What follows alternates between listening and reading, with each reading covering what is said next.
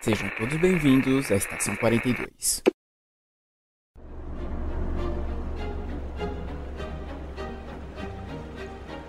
Saudações, senhores, senhoras e senhoritas. Aqui quem vos fala é o João Victor. E se você conhece ou é um ruivo bonito, mande um e-mail para contato@checkpoint42.com.br. Hum. Olá, galera. Aqui é a Lemayura e saia da minha frente, senão eu sopro o seu cabelo. Olá, pessoal. Aqui é o Matheus. E se algum dia meu cabelo cair, me prendam.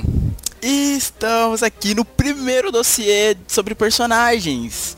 Começando com um vilão, sim, um dos vilões mais conhecidos da DC, inimigo do Homem de Aço, um dos carecas mais temidos da, da Liga da Justiça. Quem é o outro careca que a Liga da Justiça teme, velho? Sei lá, o Darkseid. O Darkseid é careca. Ah, não, ele usa uma chapeleta, né? Não sei se ele é careca. Sim, ele mesmo, Lex Luthor. Vamos falar sobre a criação do personagem, algumas de suas principais histórias e aparições em outras mídias. Tudo isso após o Giro Pop.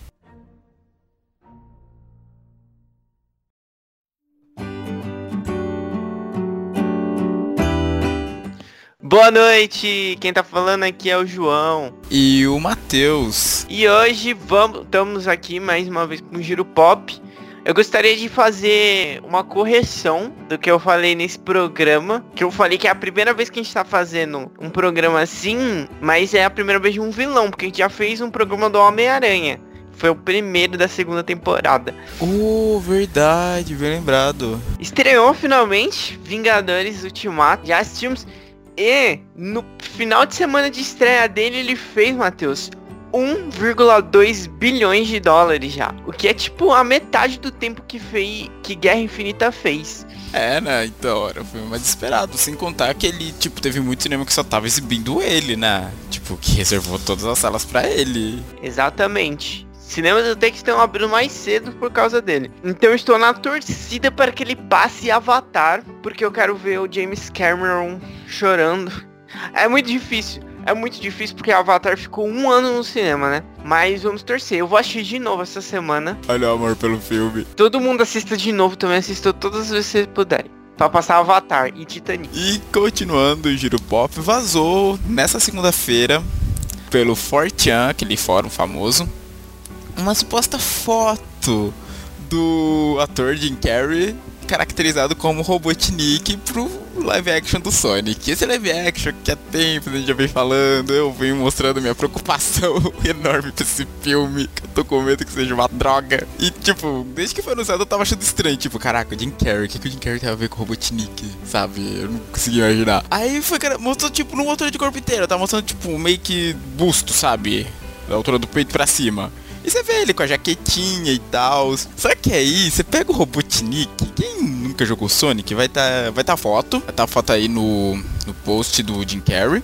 Mas se vocês já viram o Robotnik, gente, se vocês pegar ele, ele tipo é gordinho. E o Carrey não é gordinho. Eu tô perguntando como vou fazer isso, sabe? Se vão tipo deixar ele magrão ou se vão fazer algo pra algum efeito especial depois. Eu acho que ele vai ser magrão. Será que não é estranho? O Robotnik, a forma redonda sempre foi a tipo o principal dele. Você vê todas as invenções dele são redondas pra caber o corpo dele, sabe? Era uma marca do personagem. Vai ser estranho ver ele magro. Esse filme vai ser uma bosta, eu acho. Ah, aliás, o trailer. É que quando essa notícia for ar já vai ter saído. O trailer vai sair quarta-feira, dia 30, ou seja, um dia já depois desse podcast. Ainda assim, eu vou atualizar o post com o trailer também. Caso algum de vocês não tenha visto.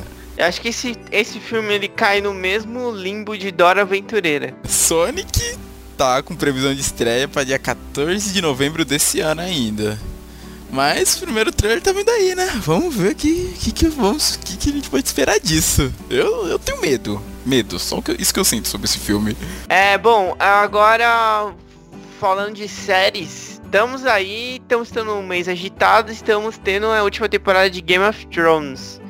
E, bom, último episódio tem review no site e ele não vou dar spoiler aqui, mas ele me deixou dividido. Foi o que eu vi muito na internet, cara. Divisão sobre esse episódio. Gente amando, gente odiando. Bom, morreu gente, gente. Porque acho que todo mundo sabia que o episódio 3 é a Batalha de Winterfell. Se você achava que não ia morrer ninguém, não é impossível não ia, que não ia morrer ninguém. Eu não sei, é muito complicado, sabe? Por um lado, você acha que as coisas não era pra ter acontecido daquele jeito, mas por outro lado, você tem o ponto que as pessoas reclamavam que Game of Thrones não era mais inesperado. E o que aconteceu foi totalmente inesperado. E é legal e não é, não sei, me deixou um pouco assim. Bom, deixe tire suas próprias conclusões do que, que aconteceu, não sei. No livro, se um dia ele sair, pode ser que seja diferente. É porque no livro tem mais liberdade para trabalhar as coisas, né? Isso. E por falar nisso, eu tava vendo no Facebook esse, semana passada uma lembrança minha que a editora Leia tinha publicado uma arte da capa de Ventos do Inverno falando de 2014, falando que ia ser lançado em 2015. Nossa, que, que inocência da minha parte. E eu louco lá. É, se bem que nem morreu gente, mas não morreu todo mundo, até porque ainda tem a Cersei na série. E a gente sabe que a Cersei ainda vai lutar com eles, provavelmente. Sim, o, o trailer, o trailer do próximo episódio já mostra a Cersei se preparando pro combate. E a temporada vai ter seis episódios. E a gente tá no 3, então vai ter mais coisas. Não podia morrer todo mundo, vai ficar só a Cersei lá, vai fazer o quê? Três episódios da Cersei. Bebendo e... vinho. Eu acho que assim, o próximo, pelo visto, vai ser essa preparação, sabe? Dela atacar lá o norte. E o próximo, acredito que os dois últimos vai ser essa resolução, sabe? Olha, eu acho. Eu acho que a Cersei não vai atacar o norte. Eu acho que eles que vão descer. Será? Porque a Daenerys quer o trono. A Cersei não tem condições de ir pro norte no inverno. É verdade. Ela vai chegar lá com da metade das tropas dela. Bem lembrado. Então a Daenerys que vai descer com o pessoal e ela vai querer impedir de a Daenerys de tomar o trono. É, o Jon Snow agora tem que ajudar a Daenerys com pouco... Com pouco que sobrou, né? É, com pouco que sobrou, né? Porque ela ajudou ele, agora tá na vez dele ajudar ela. É, uma mão lava a outra. Gente, isso não, ó, mais uma vez, não é spoiler porque tá no trailer do próximo episódio. Eu acho que vai o sexto episódio vai ser o casamento. Ai meu Deus, não. Final novela não. ok, e agora fechando. Saiu hoje, na segunda-feira, a data de estreia do próximo Animais Fantásticos. As aventuras do Newt e o resto do grupo dele vão ao cinema dia 11 de novembro de 2021, isso. Nossa, 2021. Sim, ainda. Não, é três anos. O, o Animais Fantásticos é do ano passado. Ah, verdade. Nossa, bastante tempo então. Que as gravações dele estão previstas para começar agora em 2020, mas ainda assim um mês definido. E pelo que eu lembro, já tinha lido um tempo atrás, parece que eles vão mostrar a escola do Brasil. Ia ter uma parte que tava, parece que pensando em gravar aqui e tal, e mostrar que existe um Castelo Brasil, né? Castelo Bruxo. É o castelo de magia brasileiro. Então talvez a gente veja ele no filme, que seria legal você que, tipo, ele tá sendo um filme que eu tô gostando por expandir esse universo, sabe? Sair de Hogwarts e mostrar como é que é o resto do mundo. É, ah, eu não sei não. Onde que fica a escola do Brasil? No Rio de Janeiro? Ah, eu não lembro. Putz, droga, eu não lembro. Eu só lembro de ver uma imagem dele que ele é uma espécie. Ele, sabe os templos maias? Aquelas pirâmides maias? Ele é tipo aquilo. No Brasil. No Brasil. Eu não sei porquê. Ele lembra assim. Não deve ser maia, eu não sei, mas lembra, sabe, aquelas pirâmides maias. E fica no Brasil. não pergunte. Nossa, a galera. Eu tô vendo isso aqui agora. Mano, isso aqui é no Peru, velho. Não, Brasil, isso aqui não. Oxe, eu li já que tinha no Brasil. Não, parece que é no Peru. Mano, a galera tem uma ideia muito errada. Não, não. Não, beleza, não, é no Brasil. Eu tô falando que a galera tem uma ideia muito errada do que é o Brasil. Mano, que loucura, não tem nada a ver, mano. O negócio do Machu Picchu tá aqui. Não parece, tipo. parece, Parece uma pirâmide maia. É, mano, cercado de floresta. Fica na Amazônia isso aqui. Não, deve ter. Não, deve ficar na Amazônia, na fronteira ali, né? Não sei. É, você ficar na fronteira e então. Olha, a, olha, tem as casas aqui, ó. As casas. É Araxá. Araxá eu não sei se é oficial não. Araxá, que é a da arara azul. Pauanunga, que é uma onça, uma jaguatirica. Uma Aquaraori, que é uma preguiça. E o Nonfiarim, que é uma tartaruga carnívora, eu acho, que ela tá com a boca aberta. Ah, legal, velho. Regionalizou. Pra mim, tudo bem. É na Amazônia. É, na Amazônia, faz sentido. E os nomes, pelo que você falou, parecem indígenas. Sim, eu provavelmente não falei muito certo, mas é isso aí. Foi interessante. Bom, mas a gente só vai ter certeza mesmo em 2021, então até lá a gente se acalma. E esse vai ser o terceiro de quê? Cinco filmes, né? Ah, eu tô bem tranquilo, na verdade. É, digo isso pros fãs de Harry Potter, Harry Potter ainda tem uma grande fanbase. Eu não, nada, nada, nada tá me empolgando agora, mas... Te mata. É, eu tô bem tranquilo, exatamente. Certo, vamos para os recadinhos finais? Sim. Quais são os recados finais, Matheus? Bom, aqueles recadinhos de sempre, lembre-se de curtir a nossa página no Facebook, nos seguir no Twitter e no Instagram, onde nós colocamos todos os nossos posts do blog e notícias que saem ao longo do dia. Não, o Instagram não tem post. Ah, é verdade. É, são os cartazes. São mais cartazes que saem. É. Carta posters, Pô, cartazes. cartaz é uma Nome, que nome caído, cartazes. Respeita a língua brasileira, rapaz. Tá fazendo letras que. Em português e inglês. E pôster não é uma palavra em inglês, ok, sério? Você pensei que fosse. Eu acho que não. Ok, gente, é isso. Fique agora com esse nosso programa sobre Lex Luthor e nos vemos daqui a duas semanas. Tchau.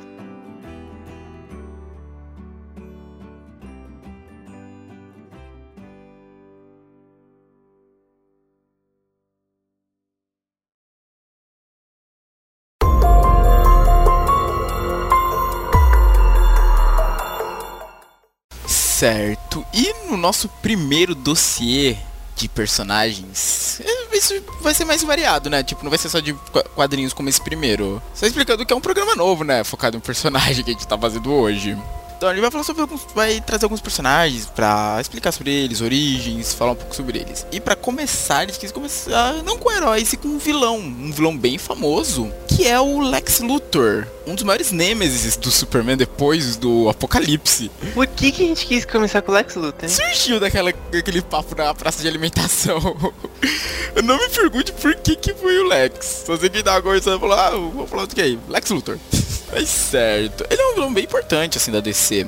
Ele foi criado pelo Jerry Siegel e o Joey Shuster e apareceu pela primeira vez na Action Comics 23, lá em abril de 1940. Caraca, ele é muito antigo. Lá da época de. Sabe, né? Segunda Guerra? É, por aí. Lá, bem Sim. antigo, antigo pra caramba, lá da época da Segunda Guerra. E desde o começo ele surgiu já como um arco inimigo do Superman. E ele, que ele é? Ele é um bilionário, corrupto, magnata, cientista, inventor, filantropo. É quase um Tony Stark. Tony Stark é su... Tony Stark do mal. Stark.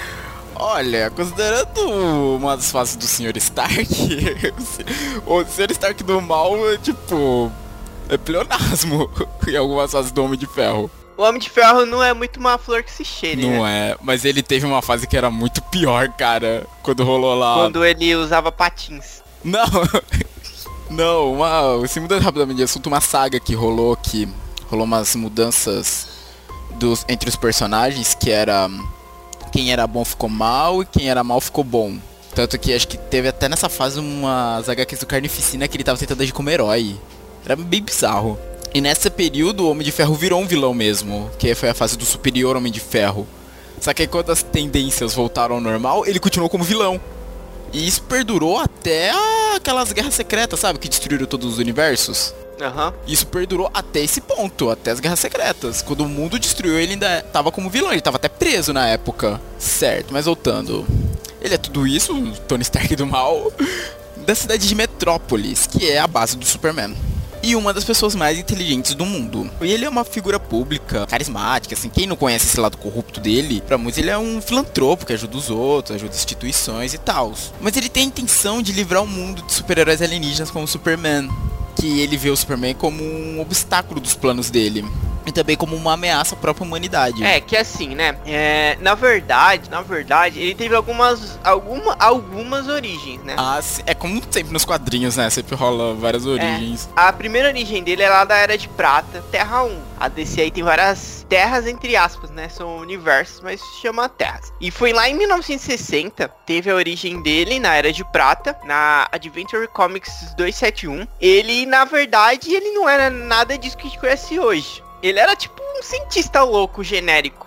Por causa que ele ele não tinha o primeiro nome, eles só eram chamado ele de Luthor. E a primeira vez que ele aparece é é um negócio muito tipo Flash Gordon, esses esse tipo de história bem antiga. Ele veio numa cidade voadora suspensa por um dirigível. Deus! E ele tava tentando provocar uma guerra entre duas nações europeias. Aí vem a Lois Lane e o, Car- e o Clark Kent investigar, o que resulta na Lois sendo sequestrada. Aí o Superman vai salvar ela. E o Luthor, que no caso chamava ele de Luthor na época, tenta enfrentar o Superman com um raio verde. Mas ele. Aí, mas o Superman consegue derrotar ele. e resgatar a Lois. Aí ele volta de novo na Superman número 4 e rouba uma arma do exército dos Estados Unidos capaz de criar terremotos. Aí ele, o Superman vai, enfrenta ele de novo e derrota ele de novo e o dispositivo é destruído. Só que aí ele. O, ó, que pesado isso aqui. O cientista que criou esse dispositivo ele se comete suicídio. para evitar que. Que o conhecimento dele pudesse cair em mãos É. erradas. Exatamente. Depois o, o Lex Luthor volta de novo numa cidade no submerso do continente perdido do Pacífico e recria uma, uns monstros pré-históricos que ele, plane, ele planeja dominar o mundo com isso aí. Aí o Superman vem e de novo derrota ele. E aí lá no Superman 5, ele. Nossa, isso aqui tá uma, ma- é uma maravilha, porque aí ele vem com o plano de usar um gás hipnótico vai colocar no escritório de pessoas influentes. Ele pre- pretende colocar a nação em uma grande depressão. Meu Deus. É, que, ele ganha com isso, né? Eu- Eu não sei, mano. Eu vou fazer porque eu quero, entendeu? É uns planos muito louco. Aí ele, o ajudante dele nessa época aí é o um financista corrupto chamado Mosley. Mas mais uma vez ele é derrotado. Caraca, velho. O Lex, ele, tipo, ele deve ser muito frustrado, velho. com Tantas derrotas. Não, sim, do, dessa época ele era muito bizarro. Era tipo uns planos, sei lá, da onde ele tirava essas coisas. É que é uma época também um pouco mais simples, né, nos quadrinhos. Não tinha tanto esse peso. Acho que se... Até porque tinha aquele... Esse...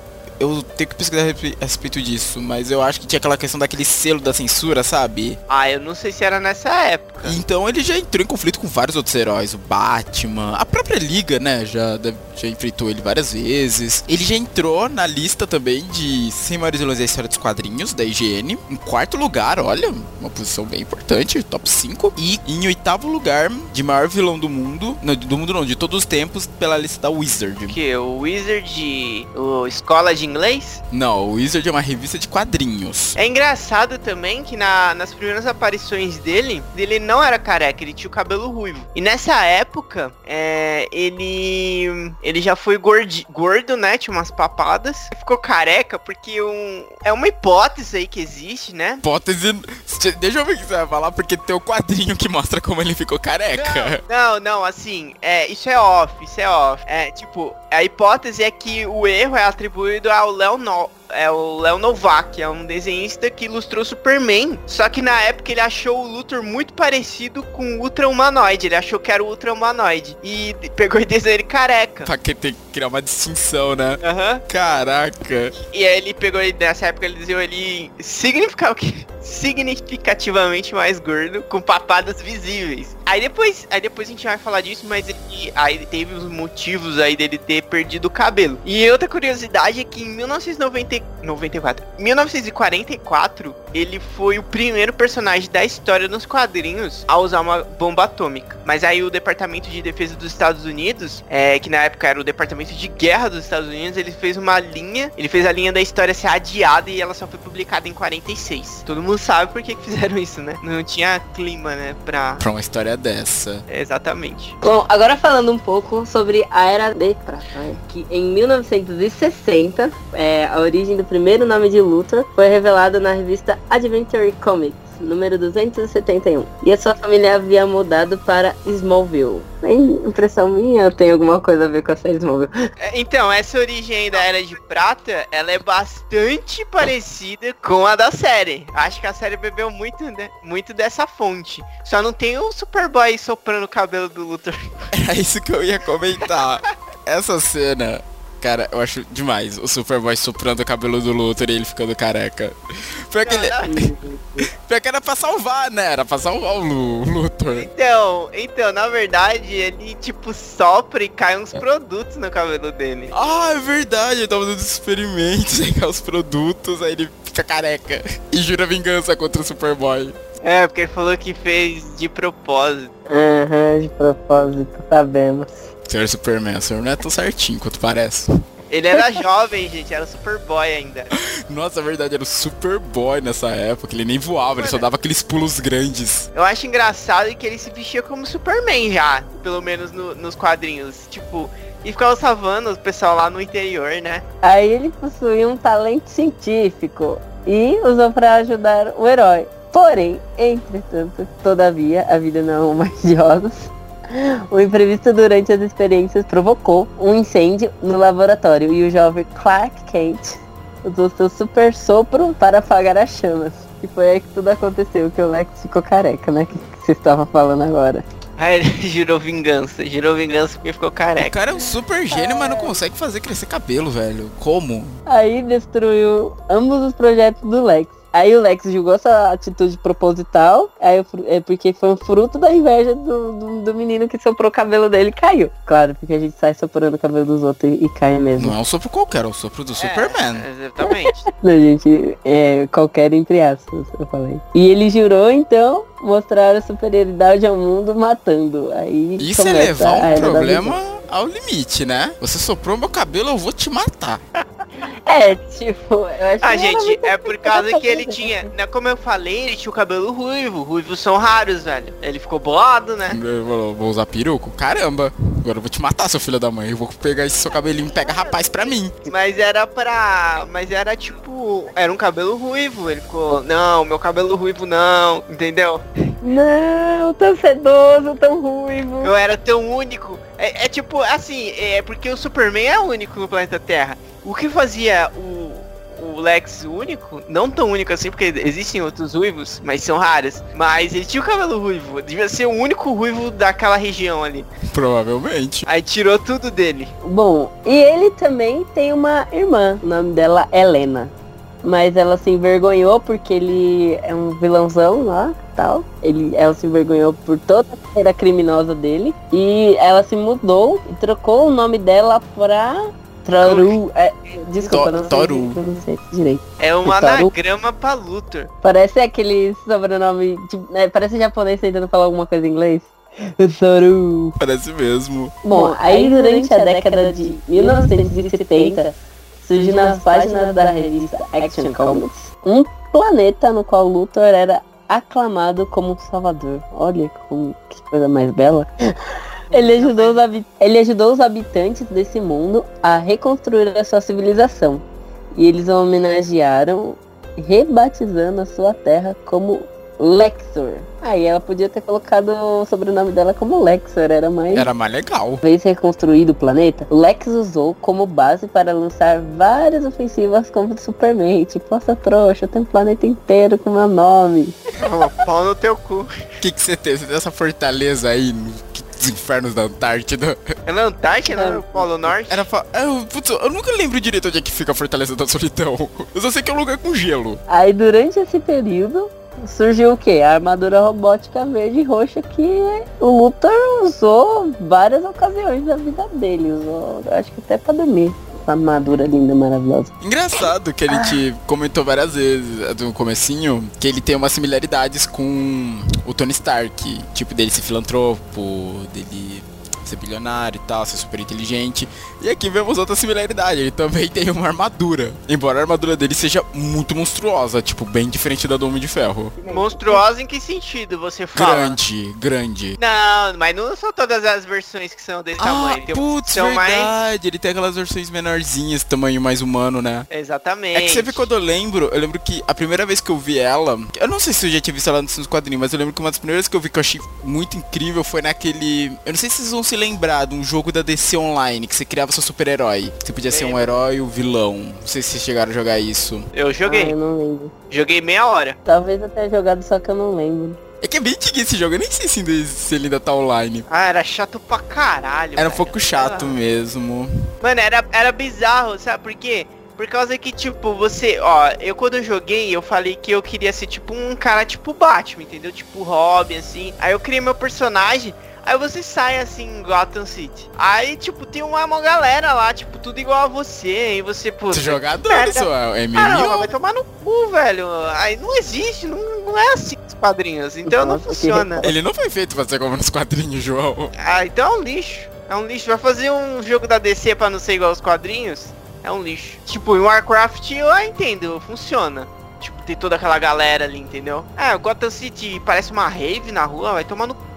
Mas na rua. Mas então, voltando, no trailer. Não, não era trailer. Na apresentação do jogo, a cena de abertura é o Lex com essa armadura. Tanto que na cena eu- não, não era o Lex do universo comum, era de outro universo, que é o universo que ele mata todos os heróis. Tanto que eu lembro que terminava nele. Enfiando aquela lança de kryptonita que ele tem no peito do Superman. Inclusive é a mesma lança. Olha aí, ó, a referência que usaram em Batman vs Superman. Que é aquela anta da Lois Lane jogou no lago. Mano, não, até eu fiquei revoltada com essa parte. Ah, uma lança, seria uma pena se caísse no lago. Mano, ela, ela joga e depois ela volta. e, Ih, eu acho que eu vou estar naquela lança. Mas você acha estranho, tipo, todo mundo ia fazer uma lança, ninguém pensou em fazer uma, ba uma bala pra atirar no Superman. Será que ele conseguiria desviar? Já fizeram isso.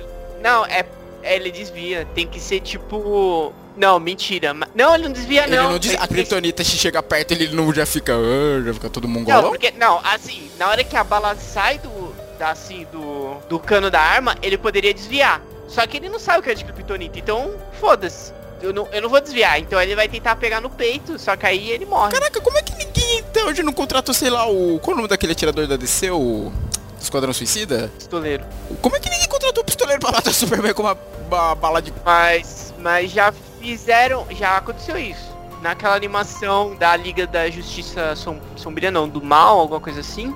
Eles dão um tiro no Superman com uma bala de kryptonita. Aí o Batman que salva ele depois. E no Smallville, as aventuras do Superboy também. Não. Mano, é porque é uma cagada. Eu não sei por que que deram um tiro nele. Um cara deu um tiro nele de sniper e. De sniper. É, e ele usa. Ah, mas por acaso eu uso balas de kryptonita no meu rifle. Foi por acaso? É, por acaso. acho Ah, tão por acaso, Tipo, assim, acho que né? contrataram alguém pra matar o Jonathan Kent. Aí o Clark, obviamente, ouviu o tiro e se colocou na frente. Aí esse cara que contrataram, por um acaso, usava balas de kryptonita Nossa, mano. dele. Isso que eu ficava puto com essa série. É pra ficar bonito quando a perícia criminal for olhar e falar, caraca, olha essa bala, que bala é essa? Sabe? pra atrapalhar. Mas é realmente ridículo. Mas vamos lá, de... vai ler, termina esse trechinho. O que, que aconteceu com o planeta Lexor? Não, aí essa anta fez um monte de plano lá e um dos planos dele acabou destruindo o planeta. Parabéns, senhor Luthor. Causando a destruição lá do. de Lexor. Burro animal. Mas, tipo, ele nunca sentiu remorso. Essa que é a pior parte. Sim, porque ele ainda considera que tudo que aconteceu é culpa do Superman. Sim, o, a anta vai, faz o plano, o plano atinge o planeta dele e não, tô suave, não é minha culpa não. Tudo que eu Não. fiz, tudo isso combinou no meu ódio ao Superman. Nossa, velho. O Lex alguém, ele precisa passar no psicólogo. Todos os problemas poderiam se resolver muito facilmente no psicólogo, né? De vários heróis e vilões, eu acho. Ah, facilmente, facilmente. Não, tá aí o, o, o, o Coringa tá no psicólogo aí há muito tempo e tá do jeito que tá. É, a doutora Alerquina não foi a melhor doutora pra. Ela, ela foi e ficou louca ainda. Ela ficou louca. O Coringa é um caso à parte. Certo. E em 86, 1986, o John Byrne, o John Byrne que é um nome bem grande dentro da DC Comics, remodelou vários personagens ligados ao Superman. Um deles foi o Luthor, que passou de cientista louco para um empresário criminoso. Hoje em dia ele fica meio que entre esses dois também ainda. Eles voltam e ele volta e meia vai nisso, tipo de empresário, político até, teve a fase dele como presidente, de- voltando pra cientista maluco.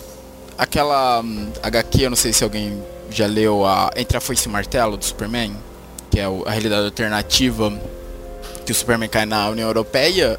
União Europeia não, União Soviética. União Europeia. União Soviética, do, lá durante a Guerra Fria, o Lex lá é uma mistura disso. Tipo, ele é um político, ele se torna até presidente dos Estados Unidos, mas ao mesmo tempo ele é um cientista ainda. Ele, tipo, ele tá fazendo lá isso, vários, pla- vários planos pra atingir o Superman, que tá lá como o senhor do comunismo. O senhor do comunismo. Ele espalha o Mano! comunismo pelo mundo, sério. A, o- a galera pira o senhor do comunismo. Mano, imagina se isso fosse real, velho. Isso fosse real. Já pensou, mano? Mano, o senhor do comunismo é o Superman. Cara, essa história é engraçada. Tanto que vai ter um filme. Tô falando que vai ter. No filme assim, animação. Eu Ah, quero sim. ver se isso chegar no Brasil, velho. O caos que isso vai ter. Porque Sim, Ai, né? Tem aquele grande-. Porque o símbolo dele no peito, ao invés de ser o S, é a foice e o martelo, cara. tipo, tá explícito ali. Ele representa o comunismo. Ele espalha o comunismo pelo mundo inteiro. Os Estados Unidos é o último bastião na história, tipo, que não aceitou ainda isso. É o, cara, é interessantíssimo essa história pra você ver, tipo, como aprender Superman em outro lugar afeta todo mundo. E fica como teria. E engraçado que fica como teria sido essa história pelo lado dos, dos americanos, usando o Superman como uma arma de guerra na Guerra Fria, sabe? É, mano, que, que o Superman não, não, não tem nem Guerra Fria, né? É, é, que quando ele caiu na Terra já tinha passado esse período, eu acho, não era? Que essa história eles ambientaram na Guerra Fria. Não, sim, mas ele como arma, ele não tem guerra fria com o Superman. Ele vai lá e pronto, não tem essa ameaça. E se lança contra a Rússia, mano, ele pega o míssil e joga no espaço. Ou joga de volta nos Estados Unidos. Pensou que cena linda? certo. E nessa nova versão do Luthor, John Byrne, ele se tornou esse empresário criminoso. Ele teve uma. Ele nasceu já em Metrópolis, teve uma infância muito pobre. E que era ridicularizado pelo pai, que, que ele sonhava em ter uma vida melhor. E era careca. careca! Cara, nossa, me fez muito lembrar daquela cena do Bob Esponja, mano. Meus olhos! Aí ele conheceu o Perry White. Não Barry White, não confundo com o cantor. Perry, com P, que é o editor-chefe do. Ai, qual é o nome do jornal da DC? Eu esqueci agora. Planeta, Planeta, Planeta, Planeta Diário. Diário. Eu tava com Clarim na cabeça, uma Clarinha da Marvel. E o Perry encorajou ele a seguir a ambição dele. E ele enriqueceu durante a adolescência, quando recebeu uma apólice de seguro dos pais dele quando eles morreram no acidente de carro. Que foi ele que provocou, não foi? Sim, ele que provocou. que anos mais tarde, uma biografia não autorizada do Lex sugeriu que ele tivesse provocado isso. Então Luthor, agora um mega empresário, com esses delírios de dominação mundial que ficaram muito fortes durante a Era de Ouro, virou um inimigo do Superman que eram dois extremos, Superman, um alienígena poderoso, contra o Luthor, que por mais poderoso que fosse, ainda era um humano, ser mais fraco em comparação, sabe? E ele usa isso, é meio que alimenta essa obsessão dele, se tornando até um inimigo maior pro Superman que outros vilões sobre-humanos, sobre-humanos como Darkseid. Aí antes disso, durante esse período da morte dos pais deles, passaram por a casa de outros de outro casal que tinha que queria pegar a grana deles, mas o Luthor foi mais esperto e conseguiu transferir esse dinheiro para que só ele tivesse acesso quando chegasse a maioridade. Só que aí o pai adotivo dele tentou com a irmã dele, a Lena, a pegar esse dinheiro sem que, o, sem que o Lex soubesse. Só que ela se recusou e em contrapartida ele espancou ela até a morte. Meu Deus do céu. Violência extrema. Sim, e isso fez com que ele se tornasse uma pessoa muito mais amarga e disposta a fazer qualquer coisa e destruir qualquer um seu caminho para ele atingir o sonho dele. Aí teve um momento que ele ele se virou contra o Perry White é que ele manteve. É, depois que ele se recuperou, que ele tava distraído por causa do contato com a irmã dele assassinada. Nossa, o Perry Wright distraiu o Lex enquanto ele, a irmã dele era assassinada. Não sei se de propósito. Aí o Lex pegou raiva é. dele também. Isso que é um cara um rancoroso. O Lex é um cara rancoroso. É, Tem que aí pra, a perdoar o irmãozinho. Aí pra se vingar, ele seduziu a mulher do Perry. Aí, com que ele tinha acabado de se casar. E nasceu um menino aí, o Jerry Wright, que só descobriu que era o verdadeiro pai dele anos depois, na adolescência. E aí ele usou a, a genialidade dele e dominou a cidade. Dominou assim, né? Não que um ditador. Nas sombras. Ficou muito influente muito lá, né? Base da economia também, né? Da cidade.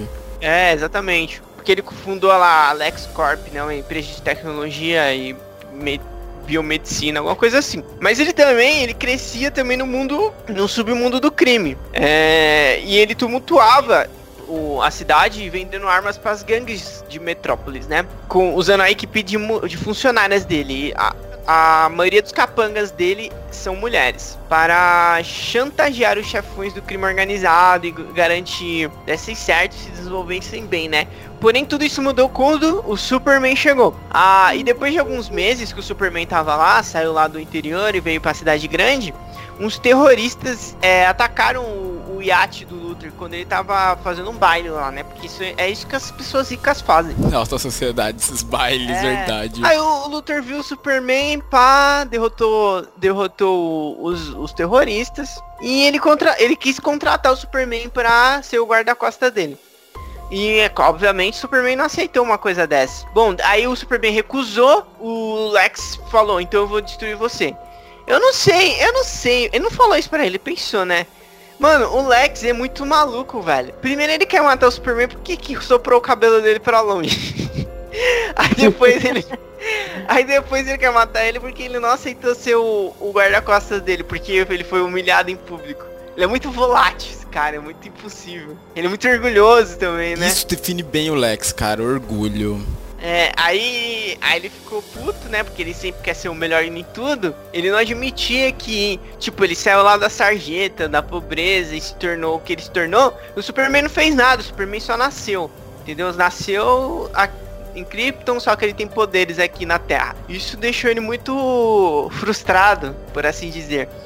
Porque é tipo um, um Sasuke, um Neji aqui e o Rock Lee, né? Eu ia falar, era o que eu ia falar.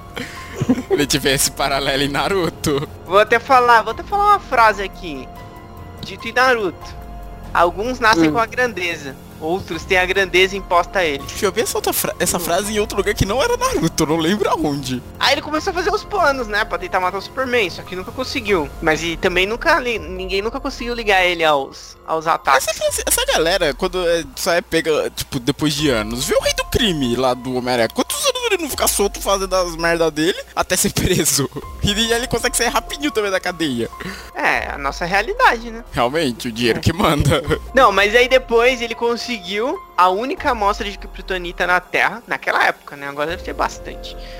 Que estava em posse do ciborgue Metalo. Não sei por que ciborgue tava com essa única, né? É a bateria dele, se eu não me engano. Sim, mas beleza. Tem, acabou. Tem outras, entendeu?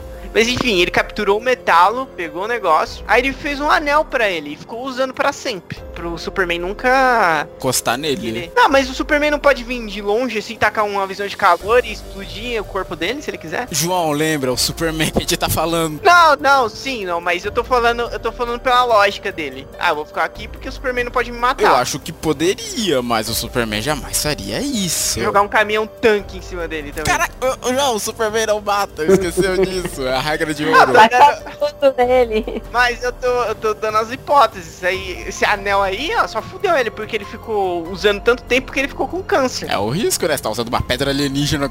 Essa pedra faz alguma coisa com aquele cara que é super poderoso. Você acha que não vai fazer com você? Caramba, tem que é muito burro, né? É, então, aí ele ficou com câncer, amputaram a mão dele pro câncer não se propagar, mas não adiantou de nada, porque já tava em metástase, metástase, quer dizer, e a doença atingiu um nível terminal. Ah, mas Lex Luthor te conhecia, sabem quem? Quem? O Ronaldinho Sim. Gaúcho, porque ele tinha planos para driblar a morte. Olha só, Ai. vibrador. Piada horrível, mano. Sério, João. Ele fingiu morrer no acidente de avião, mas na verdade ele foi para um laboratório secreto na Austrália, onde o cérebro dele foi transportado para um clone saudável. Com um corpo mais jovem, possuindo inclusive uma longa cabeleira ruiva. Olha, Olha! Conseguiu! Cabeleira que ele queria tanto. Mano, ele só queria o cabelo dele de volta. Fingiu que era o filho do Lex. Mano, que maluco louco do caramba. Totalmente noiado, isso sim. Aí ele voltou a atormentar o Superman, porque esse cara, esse cara não.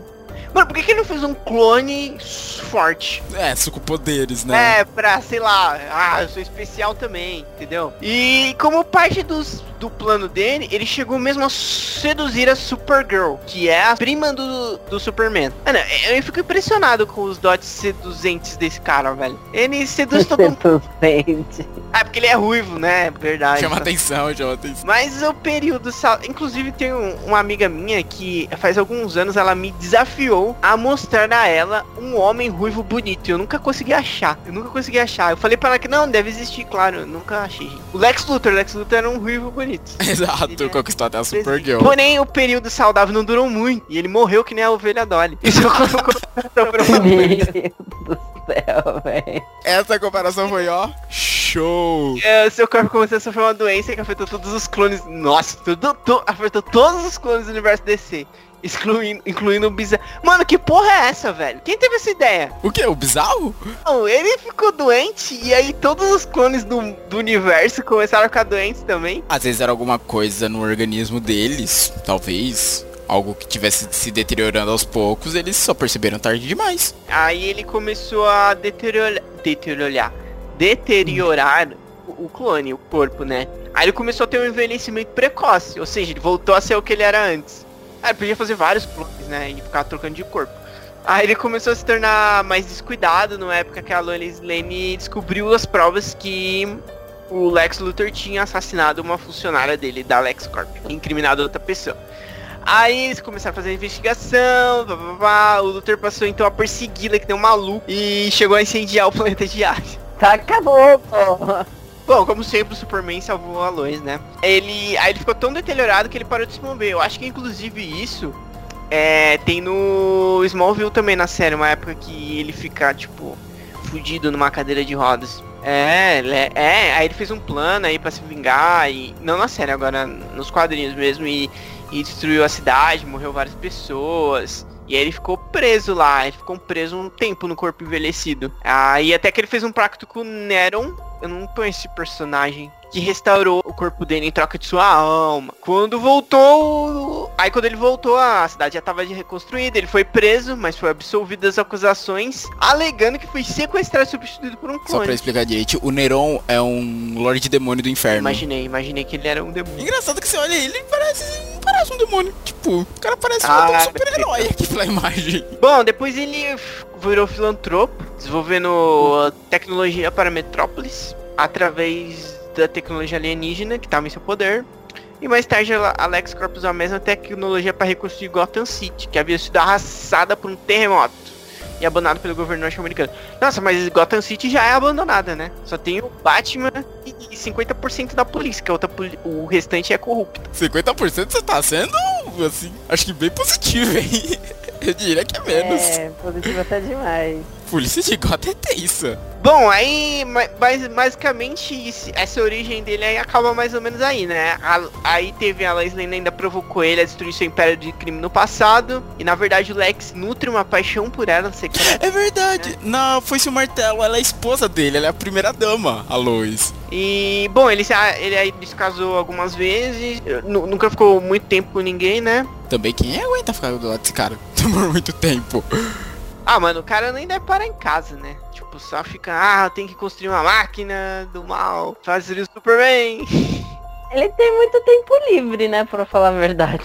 Ele é rico, né? É. Ah, tenho nada pra fazer com o meu dinheiro, vou criar uma máquina pra destruir o Superman. E ele também teve a fase presidente dos Estados Unidos. Que é como sempre, tipo, reboot atrás de reboot, esses crimes dele ficaram no passado. E o Lex, nos anos 2000, se candidatou a presidente dos Estados Unidos. A base da campanha dele era toda progressista, prometendo avanços tecnológicos igual os de Metrópolis para todo o país. O que garantiu a vitória dele. O que garantiu a vitória dele. Ainda assim, ainda mais impulsionada porque o governo anterior tinha sido muito tinha tido um índice muito baixo, porque eles falharam na em reconstruir Gotham City. Abandonaram o Gotham City. Sim, mas o que ninguém sabia é que o Luthor tinha atrapalhado essa reconstrução de Gotham City. Ah lá, de novo. Primeiro destrói o planeta que ele mesmo criou, depois atrapalha os negócios. lá. Isso aí já pra ajudar no, na campanha dele, né? E quando o Bruce Wayne descobriu a ligação do Luthor com tudo isso que tinha acontecido, ele rompeu com tudo que ele tinha governo, todos os contratos militares que a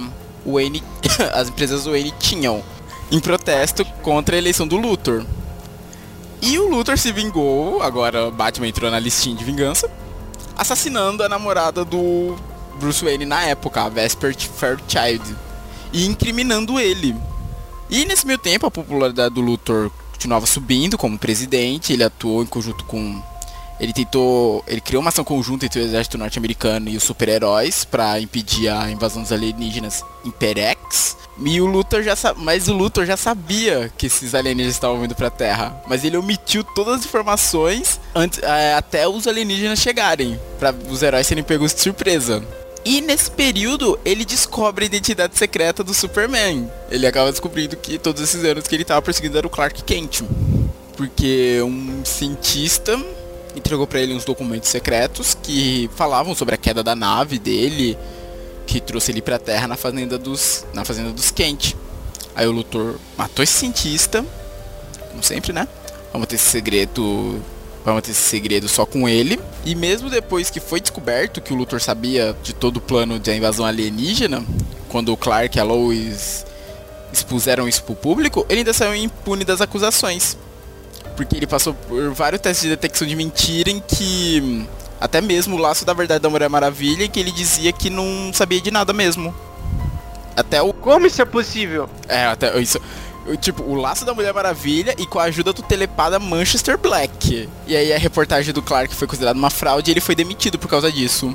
E mais tarde, e, e tanto, isso é um ponto importante até do Superman, porque mais tarde o Manchester Black tentou matar o Superman e todos os familiares dele, mas aí quando ele tava prestes a matar a Lois, foi, ele foi demitido pelo Luthor. Só que antes de morrer, tanto que se essa história que eu tô pensando é o Superman que mata o Manchester Black. Ah, tá matando agora. Não, o Superman não.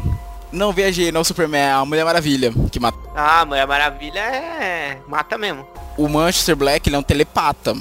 E nessa parte da história, tipo, já pra, quando ele morre, ele acho que já tava. Ele já tava entrando na mente do Batman e do Superman. E eles não iam conseguir resistir. Da Mulher Maravilha como último, tipo, o que, que eu vou fazer mais? Ela pega e quebra o pescoço dele. Tanto que por isso que eu achei estranho, tipo, o Manchester Black ajudando aqui. Mas ele tava do lado do Luthor. Só que aí, antes do dele morrer, ele apaga a mente do Luthor e tira esse conhecimento dele de que o Clark e o Superman eram a mesma pessoa. Como uma forma de vingança. É, o pessoal é muito rancoroso aqui. E depois, ele teve sucesso em incriminar o Bruce pelo assassinato da namorada dele. Só que aí é que você já vê que ele começa a descarrilhar totalmente. Porque nesse meio tempo, o Batman e o Superman descobrem que outra farsa do Lex, que ele tentou fazer com que o Batman pensasse que o Metalo era o responsável pelo assassinato dos pais dele. Nossa, que loucão. Sim. Só que aí isso deu errado. E como isso deu errado e ele foi descoberto, ele, numa tentativa desesperada de derrotar o Superman, ele acabou usando o veneno em si mesmo. Que, pra quem não sabe, o veneno é aquela substância que o Vane dos quadrinhos usa pra ficar forte. Vane? Não, o Bane. Ah. Que o Bane dos quadrinhos usa pra ficar forte. É que nos filmes acho que nunca foi mostrado, com exceção do Batman. Qual é aquele Batman do. É o Batman Eternamente que tem o Bane? Tem dois Batmans que tem o Bane.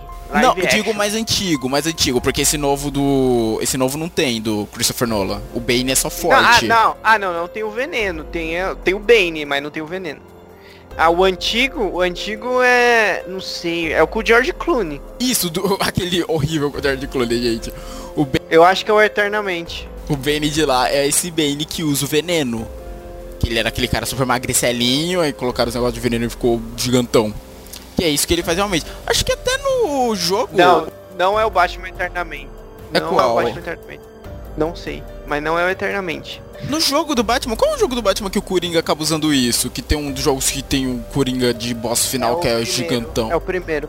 Se eu não me engano, é também o por conta do veneno, que ele faz isso. Ele deixa a pessoa louca, aí junto disso ele tinha uma kryptonita sintética e um exotraje de Apocalipse, que é o planeta de Darkseid, um dos grandes inimigos da Liga da Justiça. E aí, com essa loucura do veneno, ele foi pra cima do Superman, ele lutou em público, todos viram que era o Lex lutando, o presidente. Ima- Imagina isso, a pessoa liga a TV e vê o presidente dos Estados Unidos, loucaço, gigantão, lutando contra o Superman. Foi basicamente isso. E depois de toda essa loucura, ele foi derrotado, é, teve que renunciar ao cargo, e quem assumiu foi o vice dele, Peter Ross. Perdeu todo o comando da empresa. Durante a ausência dele, quem cuidou dela foi a Talia Algum, que pra quem lembra também esse, filme- esse nome dos filmes era a filha do Ra's al Ghul, o líder do, da Ordem das Sombras. E ela, quando aconteceu tudo isso, ela pegou a empresa e vendeu para as empresas Wayne. Já em Novo Krypton, foi aí no período de 2009 a 2010, o Lex é preso pelos seus crimes, finalmente, amor de Deus. Já estava na hora, mas ele não demora muito até ser livrado da sentença, por causa do general, general Lanes. É Lanes que fala, né, gente? Lane, é Lane, né? De Lois Lane, que ele é pai dela. Isso, é o pai da Lois. que fez isso com uma condição, que Lex trabalhe no projeto 7734, ou 7734, ou 7734, ou 7734. tá bom, parei. Nisso ele tem acesso ao conhecimento dentro de Brainiac. Ui, que delícia. Ué. e ele ativa a nave dele, que estava em Kandor. E os robôs de Brainiac atacam Kandor enquanto que Metalo e Recatron matam o Zor-El. É que Kandor, deixa eu explicar rapidamente, que acho que quem não Acho que ela nunca apareceu em outro lugar nos seus quadrinhos. Era uma cidade, era uma das últimas cidades kryptonianas que ainda tinha gente. Porque ela foi encolhida pelo Brainiac, que fazia parte daquela coleção dele de cidades que ele ia encolhendo pelo universo. Então, acho que o Superman até chegou a recuperar ela, só que ele nunca conseguiu descobrir qual era, fazer o processo de reverter ela ao tamanho normal. É, exatamente, ele deixa ela guardadinha na Fortaleza da Solidão, né? Isso, porque é a última cidade kryptoniana com gente. Não me engano, Kandor era a cidade da Supergirl até. Eu acho que era a capital, né? não era. Não existe a capital do mundo. Ah, eu não lembro se era a capital. Mas era a cidade da cara, que é a Supergirl. Que ó, depois do sucesso do ataque, o Lane dá ao Lex o corpo do de Apocalipse para que ele possa estudá-lo. Isso lembra bastante o filme, não lembra? Batman vs Superman, né? Sim. É, exatamente. Pois é, né? Mais uma obra aí que colocaram naquele filme. Nossa, olha a voz de, de, de desgosto da criança. Ainda nesse, nessa mesma época, de 2009 a 2010, no Superman A Origem Secreta, o Lex Luthor é filho do abusivo e alcoólatra Lionel Luthor e de sua esposa Letia, Letitia. Letitia. Letitia. Aqui pra mim, titia, por favor. Lentilha. Tá. Que piada bosta, Matheus. Pelo amor de Deus. Quem dá Nossa, pra você? fui eu. Fui eu e ela colocou a culpa em você, mano. Você vê. Nossa, João. Você tá que tá com as piadas hoje. Enfim. Sou piadeiro. Como é comediante na. E, e ele não tinha nenhum afeto por seus pais, mas sim por sua irmã Lena. Aí durante a juventude, ele vive por um tempo em Smallville, onde lá se torna amigo de um do jovem Clark Kent. Nossa, isso daí, isso daí, parece mais ainda com a série Smallville. Sim. Eu ia até comentar o nome Lionel, o nome do pai dele na série, não é? Eu acho que é. É que faz muito tempo. Eu não assistia tanto Smallville. Eu assistia bem pouco. Eu assisti inteiro. Eu não assisti inteiro. Eu quero assistir inteiro ainda. Não, não faz não. é muito tosco algumas partes. É mesmo. Ah, então tá. Nem perder meu tempo, então. É nove temporadas, né? Pra perder tanto tempo assim. Aí depois que o pai dele morre, o Lex pega o dinheiro do seguro e vai para Metrópolis, onde lá constrói a Lex Corp. E tipo, ele não tem mais nada para fazer com o dinheiro também e fica montando lá aquelas máquinas, né, para tentar destruir o amiguinho que soprou ele. Aí ele se torna o homem mais poderoso de Metrópolis e praticamente manipulava todo mundo. Todo mundo era fantastinho para ele. Aí todo dia ele pegava uma pessoa para melhorar a vida dela. O ah, agora fez... é dia de princesa do netinho agora. Eu ia falar um negócio meio Luciano Huck, tá? Mas o jogo foi mais fundo. Mano, eu tô, é... tô afundado, eu sou do fundo do poço. De lá eu jogo as referências na cara de vocês. É, eu tô vendo. É uma referência que nunca a gente ia pensar em momento algum. Mas ok, né? O que fez com que ele tivesse a imagem de herói. Nossa, mó bonzinho ele, tá ajudando todo mundo. É, gente, vai, vai nessa. Aí um dia ele pega Rudy Jones, mas quando Rudy come uma rosquinha contaminada por um produto químico, ele se torna um parasita. Isso me surpreendeu, eu não sabia a origem do parasita até então. Puta que pariu, velho. Mano, um dos, é um dos inimigos mais tensos do Superman. Nasceu de uma rosquinha contaminada. É, era pra ter Puta, era pra ter tido uma intoxicação alimentar, velho. Tudo isso por causa de uma rosquinha. Mas enfim. Aí o Superman enfrenta o Parasita não agrada nem um pouco o Alex. Ele fica todo emborradinho lá com a TPM dele de novo. Aí ele entra em contato com o General Lane, que estava convencido de que o Superman era uma ameaça. E informa que ele é um alienígena. Ele transforma um dos soldados de Lane, o sargento John Corbin em Metalo para combater Superman. E Superman o derrota e passa a ser visto como herói, enquanto Lex deixa de se tornar o cidadão mais poderoso de Metrópolis. Aí nisso o que, que ele faz? Ele fica borradinho de novo e começa e volta lá nas máquinas É um ciclo de é um ciclo de ódio do Lex. Eu crio algo para derrotar o Superman, ele perde, eu volto pra mesa de projetos, crio, sabe? Cara, ciclo de ódio. Certo. E puxando agora um pouco mais atual, é que realmente eu não tô lendo muito quadrinhos, então eu não sei como é que tá o Lex atualmente. Mas um dos pontos grandes, assim, que eu lembro que aconteceu com o personagem há algum tempo atrás foi ele quase se tornar um deus. Que. Quase não, ele se torna por um período. Que foi no, durante uma saga em que os heróis estavam assumindo meio que os aspectos dos deuses. Por exemplo, eu lembro que o Shazam, por exemplo, se não me engano, ele assume aquela, o aspecto do grande pai. Não sei se vocês lembram desse personagem. Do, o João deve, deve lembrar, talvez, que eles aparecem na animação da Liga da Justiça. Não é o Pai Celestial? Ah, eu acho que eu lembro. Eu acho que eu lembro. O Shazam assume isso. E o Lex acaba assumindo os poderes do Darkseid durante esse período e se torna Senhor de Apocalipse. Até. E ele fica que nem o Darkseid, tipo, ele ainda tem aquele aspecto humano, mas fica com. Parecendo o rosto de pedra, sabe? Ele parece que tá de pedra aqueles rachados que o Darkseid tem. Ele tem todos os poderes do Darkseid também. Foi até nessa saga que o Batman também se torna um deus que ele vira. Eu que agora eu não lembro, era um cara dos novos deuses também. Que ele tinha uma espécie de cadeira, parecida com a do Professor Xavier, sabe? Do antigo desenho dos X-Men. Que era uma espécie de cadeira que ficava flutuando. Que eu lembro que durante esse período ele adquire todo o conhecimento do mundo. E é quando ele descobre que na, rea- na realidade não existe apenas um Coringa, existem três Coringas no universo da DC. Que doideira. Sim, eu lembro. Essa foi uma saga bem importante. Tipo, o Lex teve um destaque nessa saga até por conta disso. Por conta dele virar Senhor de Apocalipse e tal. Eu teve outros heróis também que assumiram esses, essas alcunhas de Deus, só que agora eu não tô lembrando o- quais foram os outros. Certo, o Lex fez algumas aparições, como.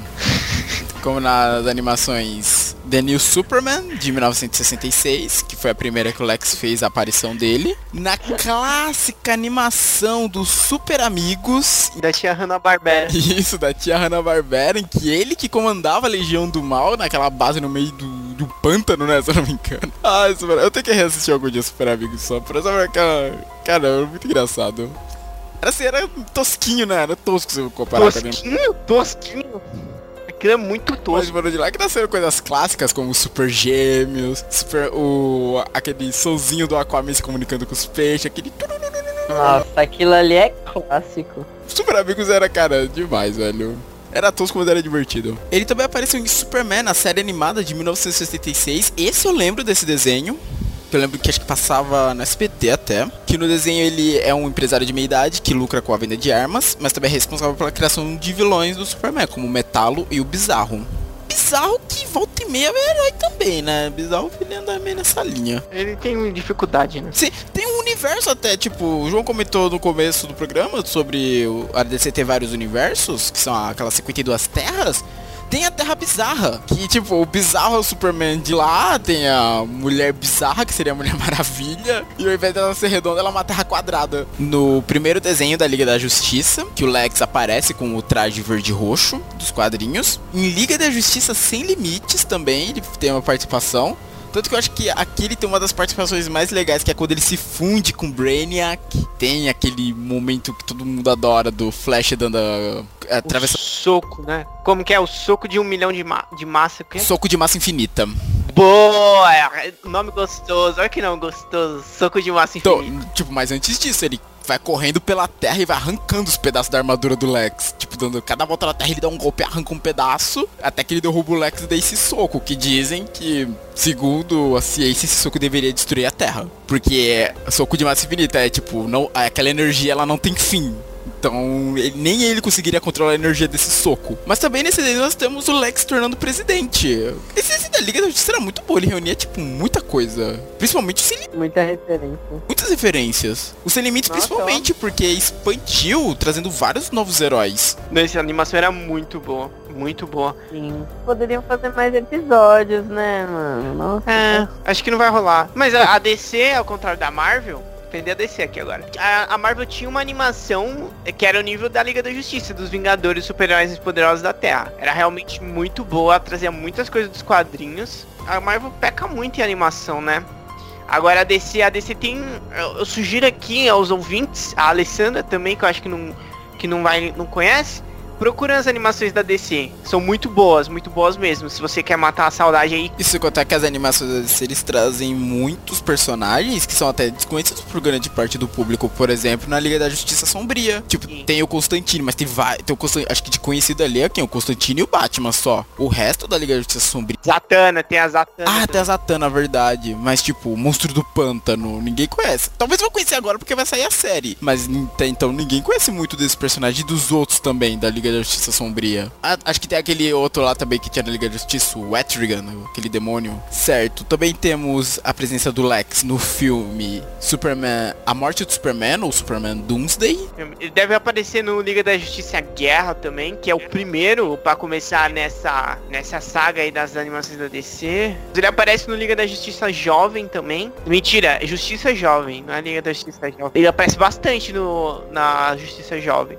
Ele também aparece no filme Batman Superman Inimigos Públicos, em que o Lex, novamente aqui, nós vemos ele como presidente dos Estados Unidos e ele inicia uma, uma perseguição. Ele transforma, como esse como o título diz, inimigos públicos, ele transforma o Batman Superman em inimigos da nação. E no meio das loucuras do Lex, tem uma das versões do Lex, acho que da Terra. Ah, esqueci qual Terra, Terra 3, Terra 4, alguma coisa assim, que ela é herói. Que é aquela. Que quem se lembra daquele desenho, do desenho da Liga, tem os episódios que aparece o Sindicato do Crime, que é a Liga da Justiça do Mal. O Lex Luthor daquela terra, ele é o herói.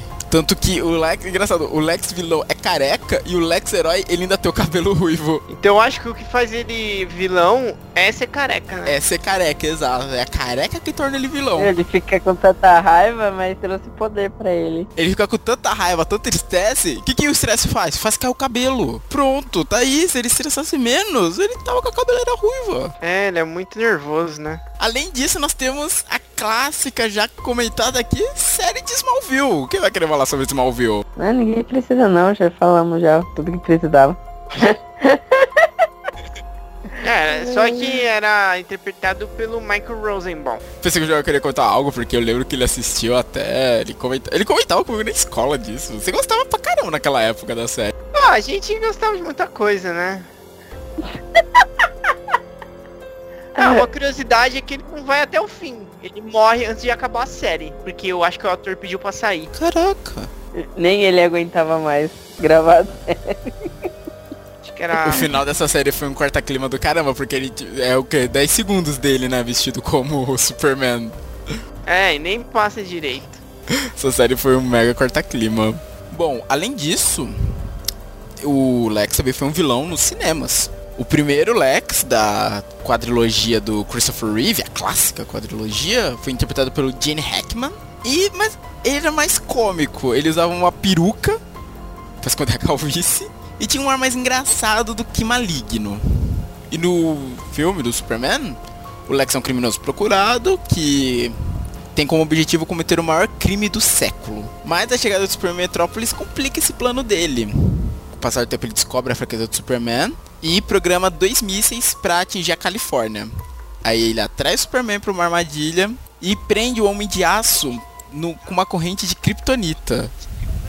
Só que aí o Superman acaba sendo salvo pela Eve Tesh, Tashmaker. Acho que é assim que se pronuncia. Que é assistente do Lex. Tashmaker, acho que é. Que é assistente do Lex. Ela tira ele das correntes. Ele consegue deter os mísseis e leva o Lex pra cadeia. É uma história mais simples. Esse daí do antigo, né? Isso, do Christopher Reeve. Na verdade ele queria dar um golpe imobiliário, né? Não só ele, né? O Lex do Superman Returns também. Puta, aquele filme é muito chato, velho. E ainda é com o... Com o Lex lá é o Kevin Space, né? Sim, é o Kevin Space. Vamos ver. Tem, ele aparece também em Superman 2, embora ele não seja o vilão principal. Já que no Superman 2 o vilão é o Zod. Ele não aparece no 3. E no Superman 4, que é o que encerra a franquia, que eu não assisti, eu não, eu devo ter visto esses filmes do Christopher Reeve há muito tempo, eu não lembro, mas sempre ouço o pessoal falando que é o mais fraquinho, o 4. O Lex retorna como vilão e foge da cadeia com a ajuda do sobrinho dele, o Lenny Luthor. E usando o fio de cabelo do Superman e o próprio DNA dele, ele cria um clone do Superman, o Homem Solar. Mano, Não. como que eles É. ah, cortaram um fio de cabelo do Superman? Não me pergunte. É, um fio de cabelo fazer uma cumba. Nossa, meu Um Deus. fio de cabelo no meu paletó. Devia estar no paletó dele mesmo. O Homem Solar acaba se tornando mais poderoso que o Superman, mas ele tem um porém. Se ele não fica exposto ao sol, ele desativa. ele é movido, ele é tipo uma bat... Aí dia aí foi bater nele de noite. Sim. Aí a- a- o Superman consegue derrotar ele e após ser derrotado, o Lex acaba sendo levado novamente à cadeia. E depois disso se passaram anos até ter outro filme do Superman. E nós tivemos em 2006 o Superman Returns, que não foi muito bem aceito pela galera, né? Não, não imagina nem um pouco. Que é muito chato, é muito chato. Porque no caso, o Returns, ele vem tentando dar uma continuação a, a- aos filmes do Christopher Reeve. No caso, ele elimina, o diretor eliminou o 3 e o 4, ele ignora a história desses dois e pega a partir do 2. Aí ele faz isso aí, né? Só que foi um fracasso esse filme, na verdade, né? Por causa que, é, ao contrário do Hackman, esse Luther parece mais confortável em ser careca. Então ele, tipo, esqueceu é, a peruquinha, né? Do antigo. E agora vai ser careca. Ah, e ele ignora muito as piadas sobre calvície. Acho que hoje em dia não tem mais tanta piada. Ah, Os maior, um dos ma- maiores astros dos cinemas hoje em dia eles são calvos, né? Tipo, é, The Rock, o Vin Diesel, entendeu? Cara que eles são musculosos e tal, os Lex Luthor é meio gordo. Mas beleza. Tá, é, esse Lex ainda ele mostra uma certa semelhança com o Coringa, retratado no Liga da Justiça.